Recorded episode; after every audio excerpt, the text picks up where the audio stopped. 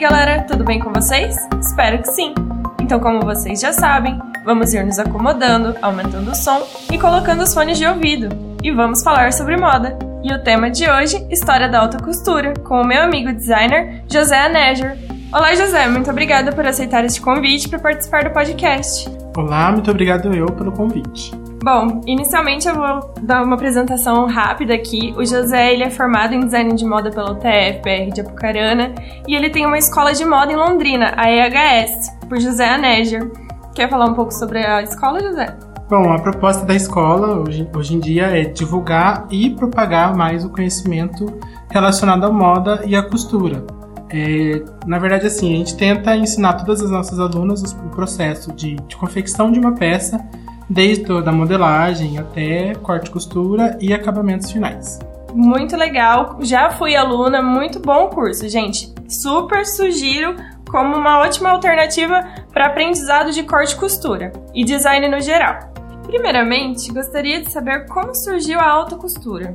Bom, Ana, a alta costura surgiu em meados de 1858, quando o nosso primeiro estilista, considerado estilista, fez a sua primeira apresentação de, de, de desfile mesmo com modelos em passarela, né? Que foi o nosso querido Charles Frederick Worth, tá? Ao longo desses anos, é, a gente teve a Segunda Guerra Mundial, onde a Alemanha tentou levar a alta costura parisiense para Berlim, na Alemanha, porque isso sempre gerou muito dinheiro envolvido, tá? Então o que aconteceu? No meio da guerra eles tentaram levar isso para lá. Para isso não acontecer, foi se criado um sindicato e patenteado a alta costura como propriedade cultural da França.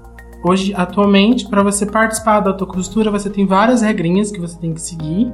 É, e eles realmente fizeram isso para poder tentar evitar de perder esse, esse acervo cultural que eles têm dentro do, do país deles. E você saberia né, especificar um pouco mais sobre esses requisitos que são necessários para uma roupa ser considerada de alta costura?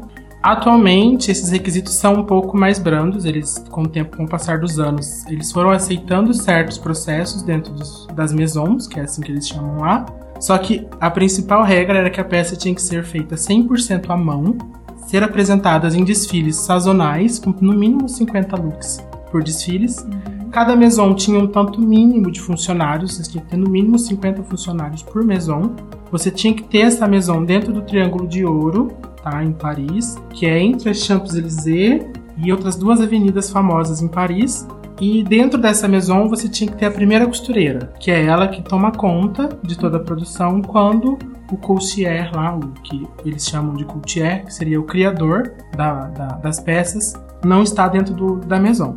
Outro quesito muito importante para isso era o seguinte fato de você ter que apresentar quatro coleções anuais para de peças feitas todas 100% à mão por ano.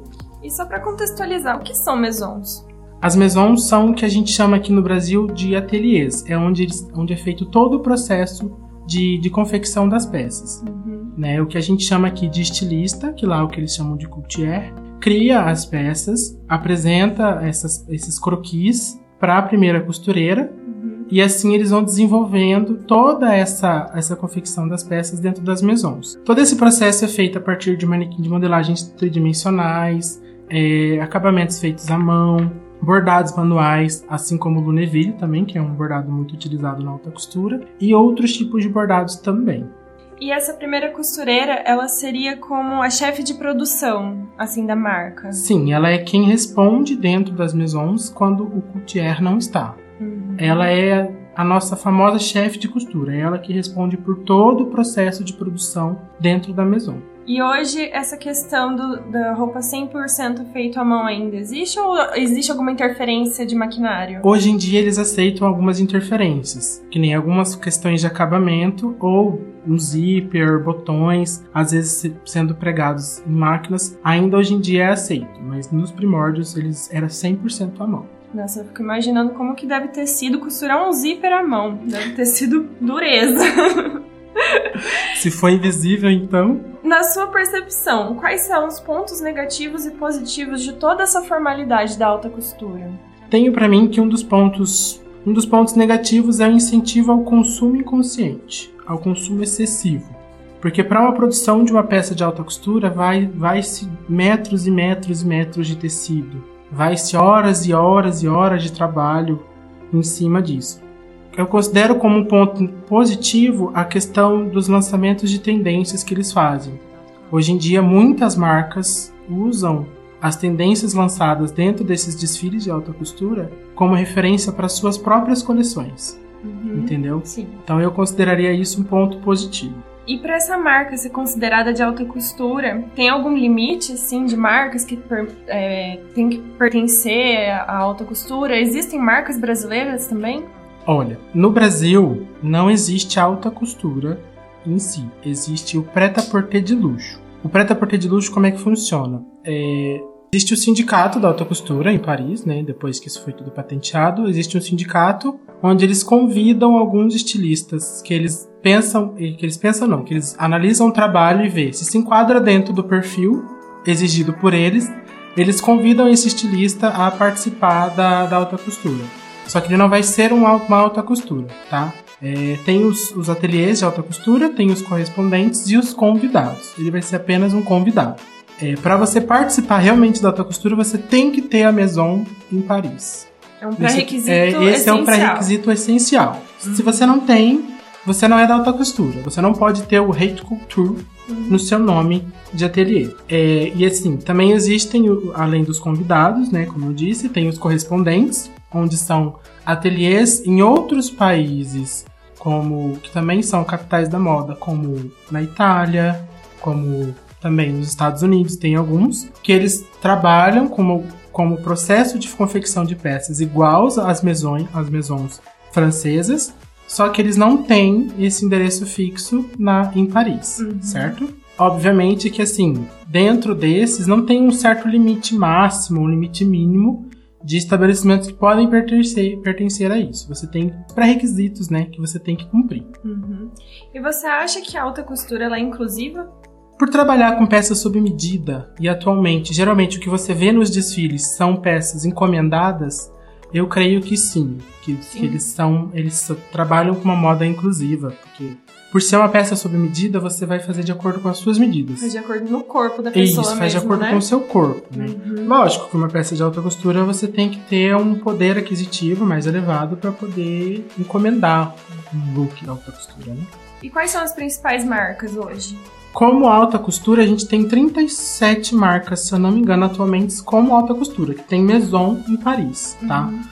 É, eu não vou saber citar as 37, mas as principais que a gente conhece são Chanel, Schiaparelli, Christian Lacroix, é, Christian Dior e também temos Jean Paul Gaultier.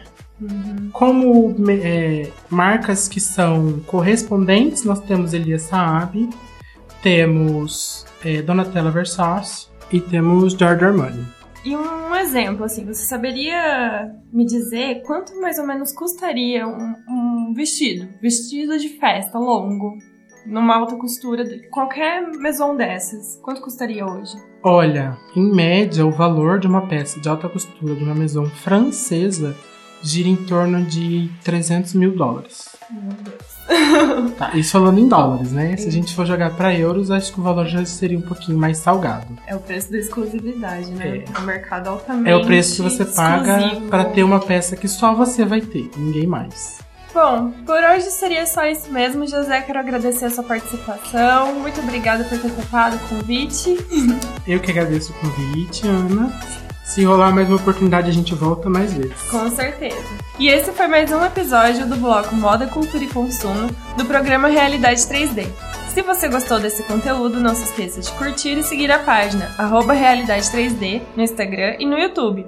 E também de me seguir no meu Instagram, arroba Ana A. Marangoni. Compartilhe com seus amigos que gostam de moda, lembrando que todos os sábados terão episódios novos. Comente sua opinião e não se esqueça que faremos uma live para podermos debater, conversar e trocar conhecimentos. Vejo vocês sábado que vem. Um beijo!